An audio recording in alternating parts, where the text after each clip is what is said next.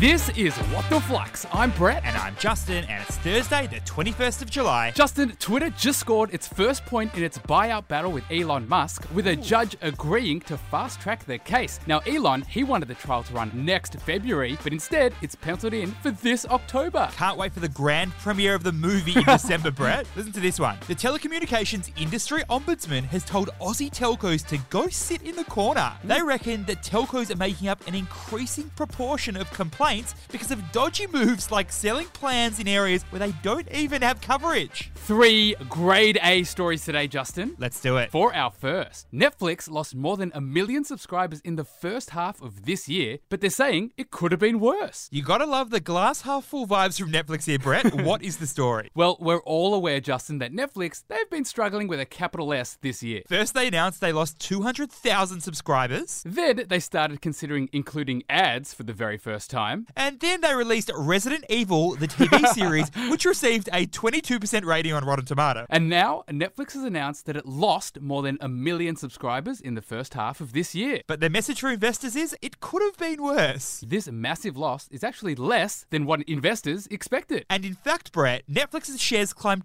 12% on the news. And my friend, it looks like it has a lot to do with the way that they released Stranger Things Season 4 in batches. Ooh, so tell me, what is the key learning here? Netflix invented the binge model of streaming, but the industry has slowly realized it doesn't make economic sense. The binge model is when a streaming service drops an entire ready to watch series in one go. Like when Netflix dropped House of Cards all the way back in 2013. While the binge model makes for a great user experience, most viewing of these series tends to happen within the first two weeks. And subscribers have little incentive to stick around in between. Which is why a lot of newer streaming services like Disney Plus, they've embraced an episode by episode model. And now Netflix has followed suit by releasing the latest season of Stranger Things and Ozark actually in two batches. So fans have to stick around, which means more monthly subscriptions. And of course, more revenue for Netflix. For our second story, Bubs Australia, the baby formula company, has been on fire after announcing its revenue almost tripled compared to the same time last year. Ah, it's a good time to be a bubba, Justin. What is happening with this one here? So, Bubs Australia is a baby formula company that manufactures a range of different baby formulas. Now, it's been around for a while, Justin, launched back in 1993, but it's fair to say, Bubs, their time to shine is around now. Earlier this year, there was a major contamination issue in the largest infant formula provider in the US. so, the US urgently looked to other countries who could fill their major milking gap. And lo and behold, Bubs is one of the first infant formula manufacturers to receive a temporary US government approval. and since then, Bubs delivered over 540,000 tins of formula to the US. You can just hear the cash register going ka-ching.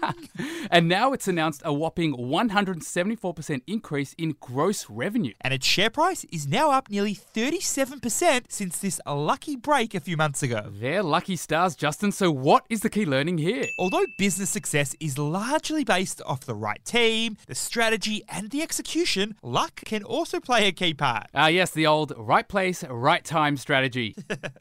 Who could forget Zoom, Brett? It was a great piece of software pre pandemic, but COVID gave it one of the greatest boosts of all time. yep, during the peak of COVID, Zoom's share price jumped from around 60 US dollars to nearly 600 US dollars. All thanks to circumstances that nobody could have planned for, but benefited them hugely. But Brett, the skill is now taking the luck and turning it into something sustainable. And that's exactly what Bubs is trying to do now, turning its temporary approval into a permanent approval. For our third and final story, KFC is trying out a new kind of chicken nugget and it reckons it's going to attract the youngins and keep them hooked for life. Popcorn chicken just wasn't enough, Brett.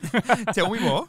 Okay, so Kentucky Fried Chicken, yes, KFC, they've been around for 92 years. Now, fun fact for you here, Jazzy Boy KFC follows 11 people on Twitter, the five Spice Girls, and six people named Herb. AKA the 11 herbs and spices. So now KFC's offering chicken nuggets made with their 11 secret herbs and spices and focusing in the US. the wildest part of this story, Justin, is that apparently KFC's never offered nuggets in the US before this. It's all part of an effort to attract Gen Z customers. So, what is the key learning here? The earlier that a business establishes a relationship with a consumer, the more potential they have to build loyalty. Get this 77% of consumers said they've stayed loyal to specific brands for 10 years or more. You see, brand loyalty builds over time, and young people can sometimes be easier targets because their brand allegiances are yet to be set in stone. Think about it, Brett. How many adults do you know that are still with Combank mostly because of their Dolomites program? I believe uh, the answer to that question is actually 1.6 million.